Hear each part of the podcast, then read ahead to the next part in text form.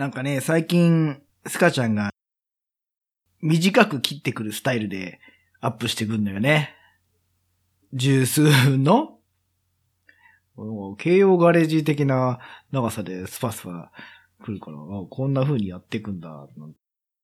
あれなんですまあ、番外編はあの、特に時間考えてないんで、えー、のんびりやっていきます、えー、今日はですね、この写真の変なギザギザしたもの見たことありますでしょうか？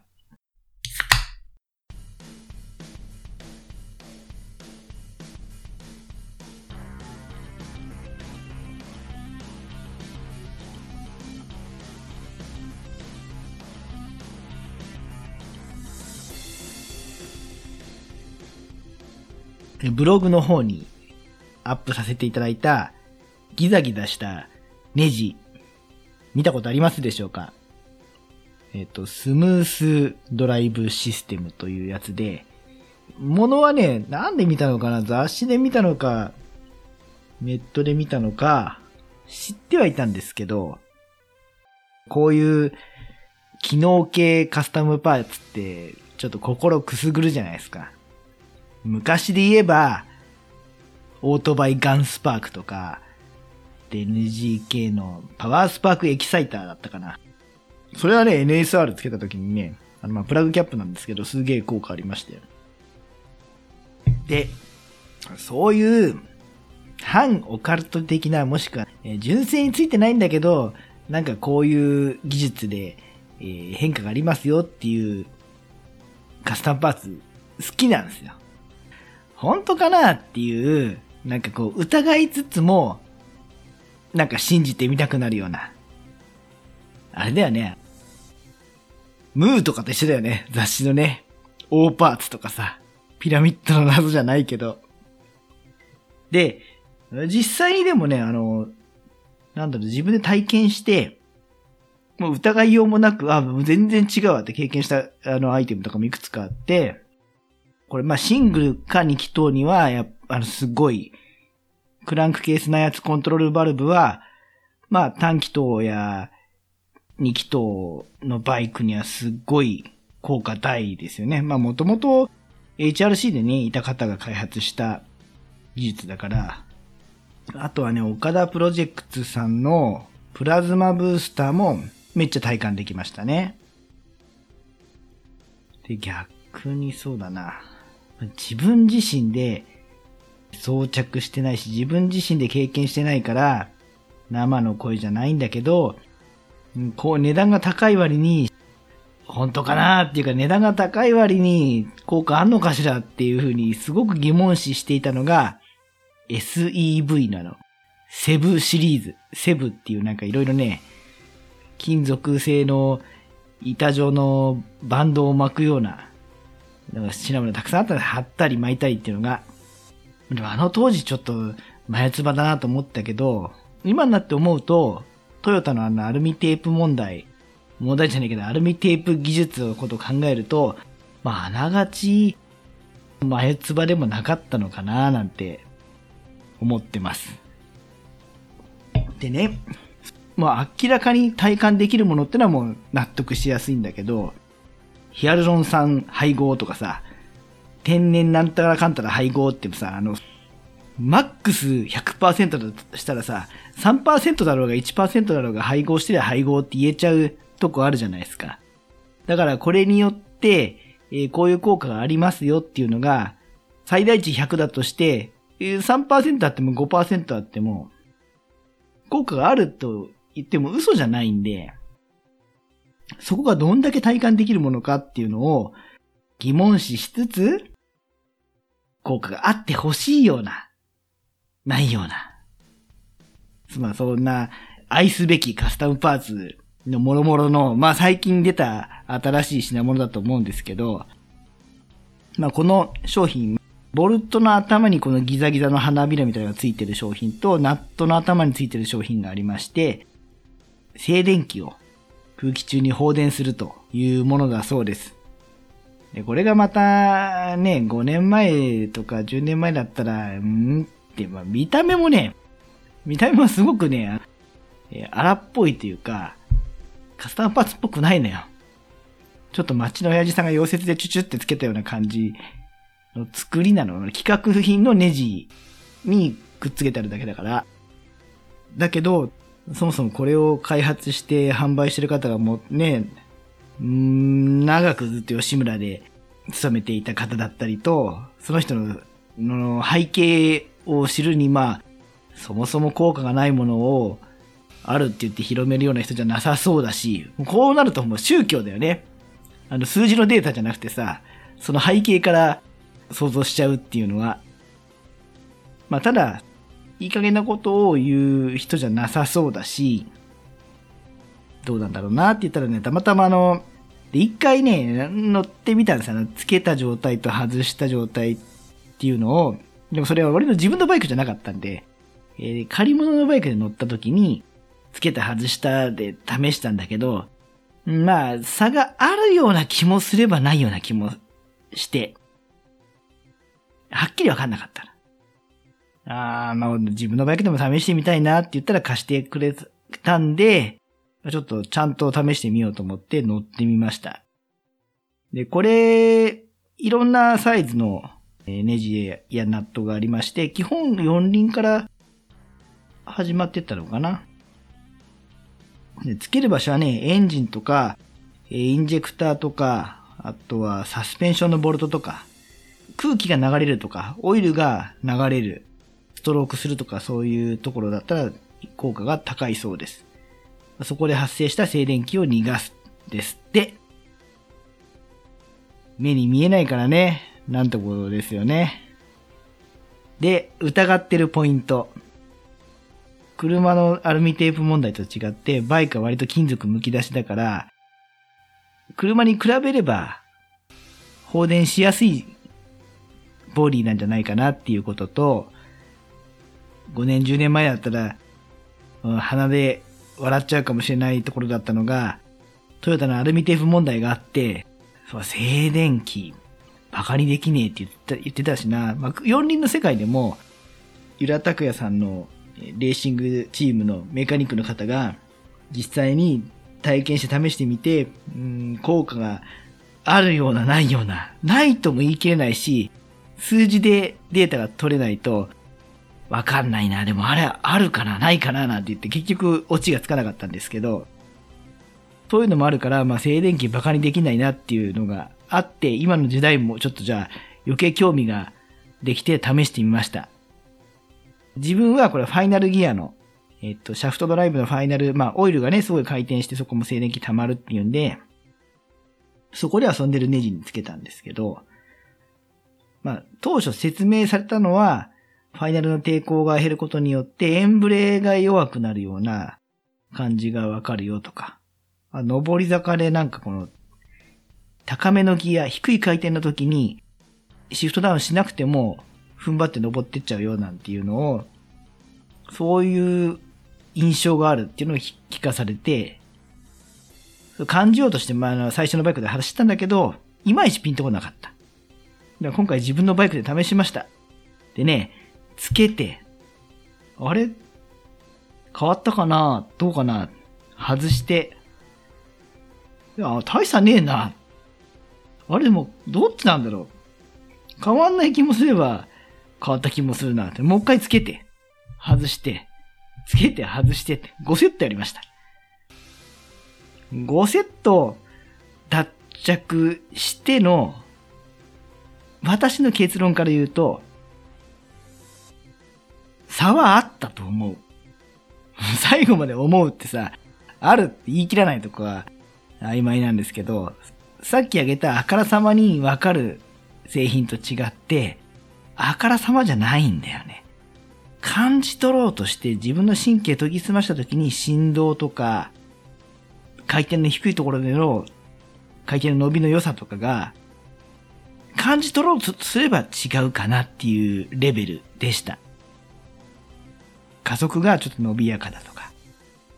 えっと、エンジンブレーキかけた時のハンドルバーに伝わってくるこうビリビリっていう振動が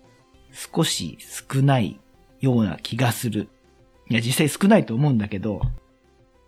だからね、体感としてのフィーリングは、もうつけて乗ってたらもうすぐにわかんなくなっちゃうレベルだと思いました。ただ、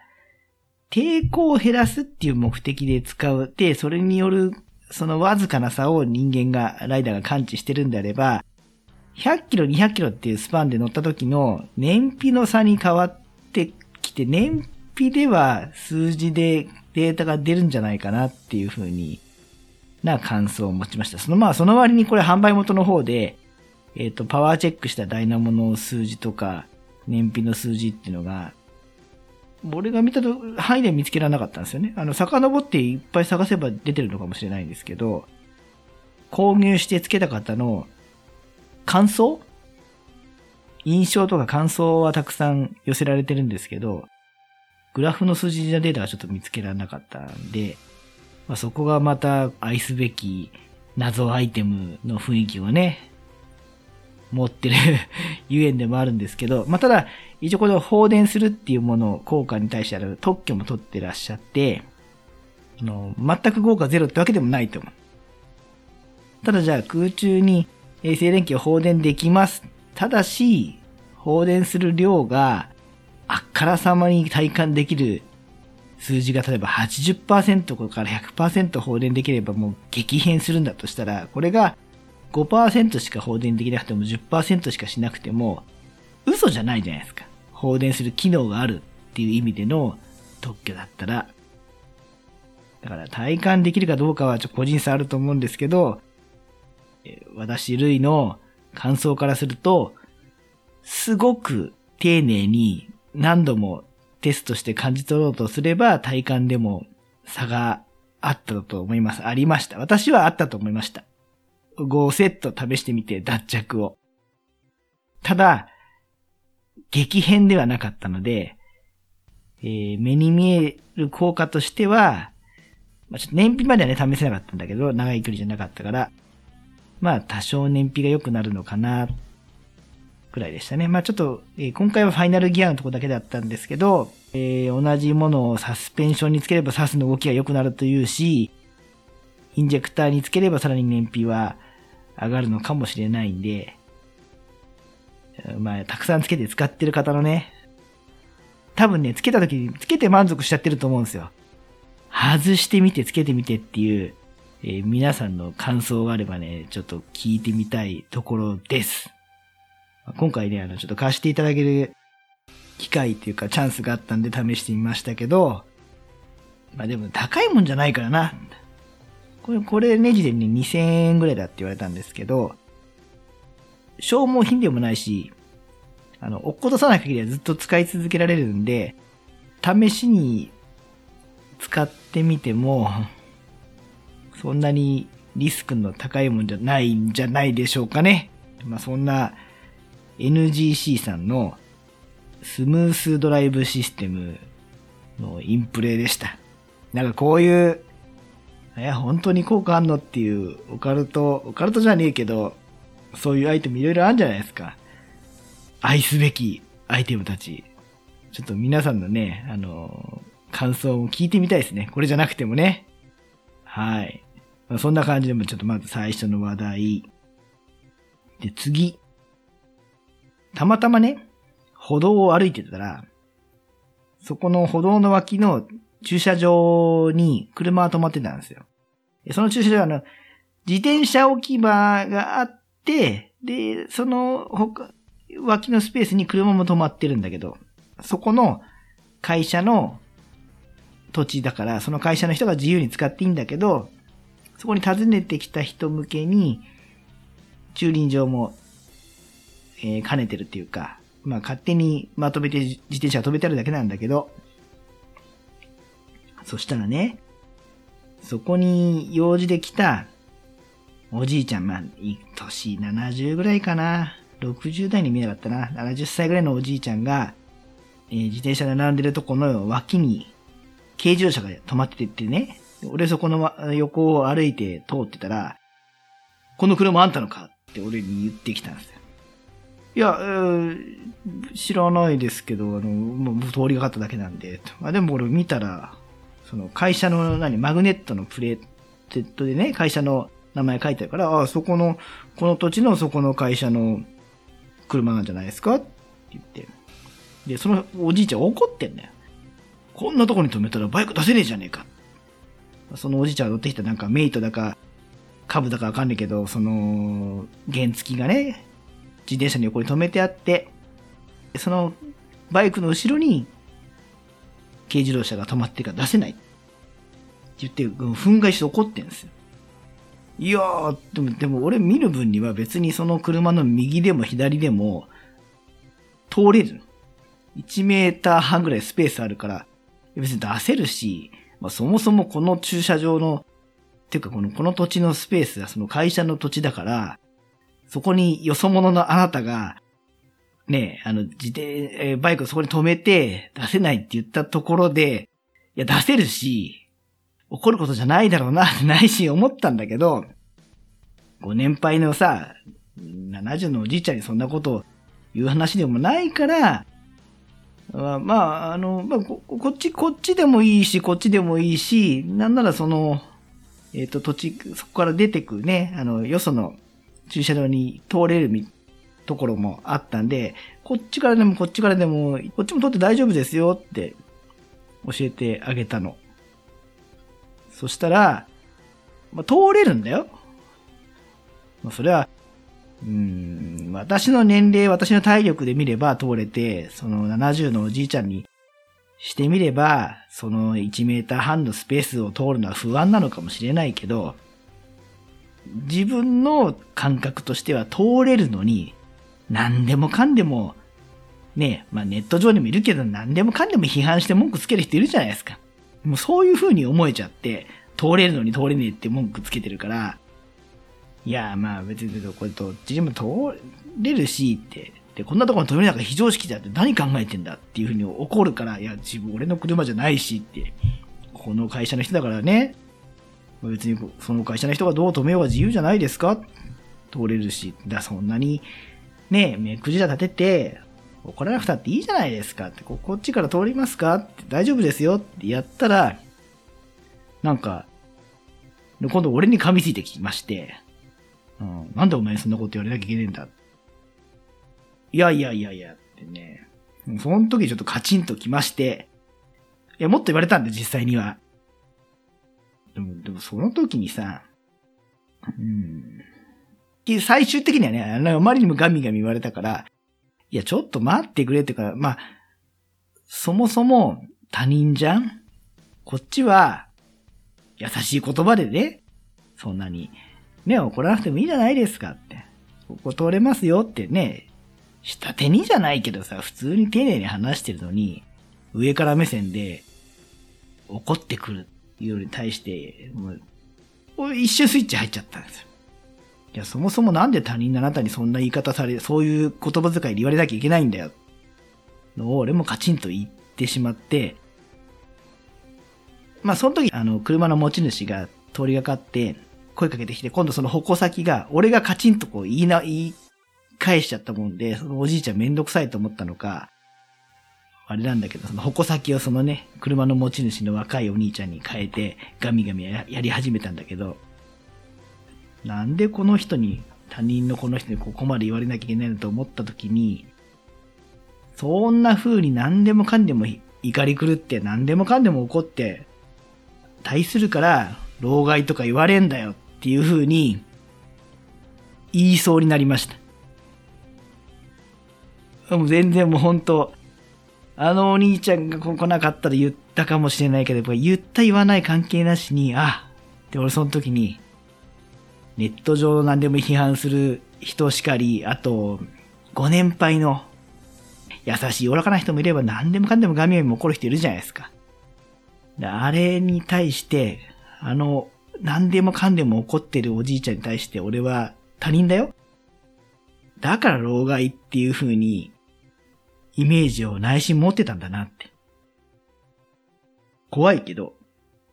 持ってたからすぐそう思ってそ、その人に対して言い返してやりやりたくなっちゃったんだなと思ってさ。本当に頭に来た気持ちもあるんだけど、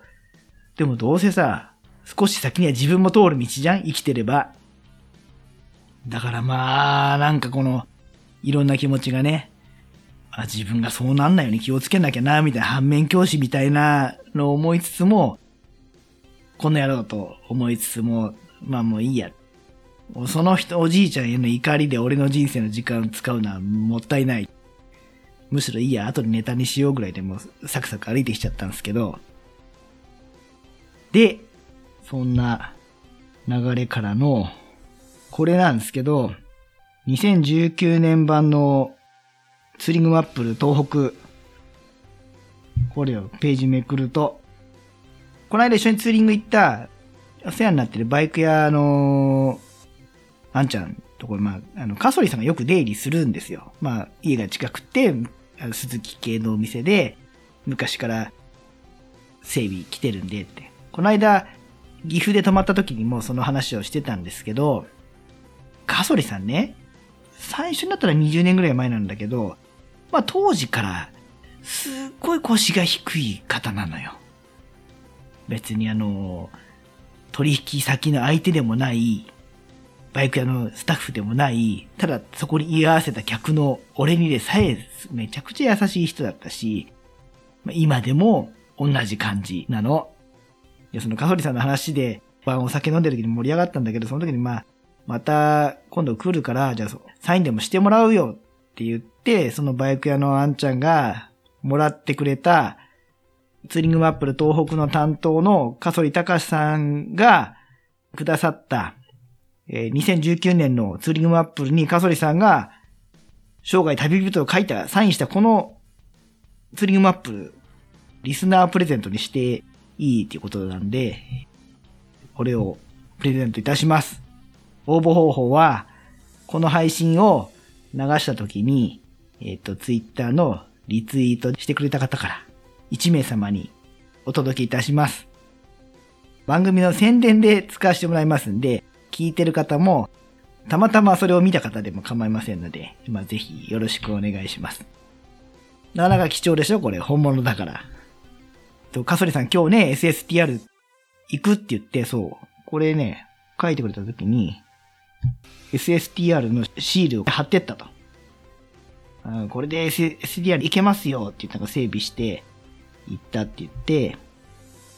まあツイートして行かれましたよっていう話。この明日のためにっていうのは、えー、オイル交換して明日 SSTR 走りに行きますって言ってることで今日言ってるんでしょうね。はい。だから、二人のご年配の方を見て、二人のご年配のライダーを見て、あカソリさんみたいにお、おらかな気持ちで生きれるような年を取りたいなっていう、まあ、そんな、えー、ライダーになりたいなと思った次第ですよ、と。です。まあ、せっかくね、プレゼントを用意していただいたんで、まあ、それを宣伝しようという回でした。あと最後、6月18、19長野会、一応6人、私含めて6人お申し込みいただきましてありがとうございます。あと2人、お部屋空いてますんで、もしよかったら、Twitter のダイレクトメッセージの方にご連絡ください。フリースタイル。フリースタイル。フリースタイル。フリースタイル。フリースタイル。フリースタイル。フリースタイル。フリースタイル。フリースタイル。フリースタイル。フリースタイル。フリースタイル。フリースタイル。フリースタイル。フリースタイル。フリースタイル。フリースタイル。フリースタイル。モトバイクネットラジオ。この番組はバイクの新時代を担う全ての人たち。バイクをもっと気軽にもっと身近に感じてもらい人との出会いや触れ合いをテーマにさまざまな角度からその魅力を語り合うクロストーク番組です。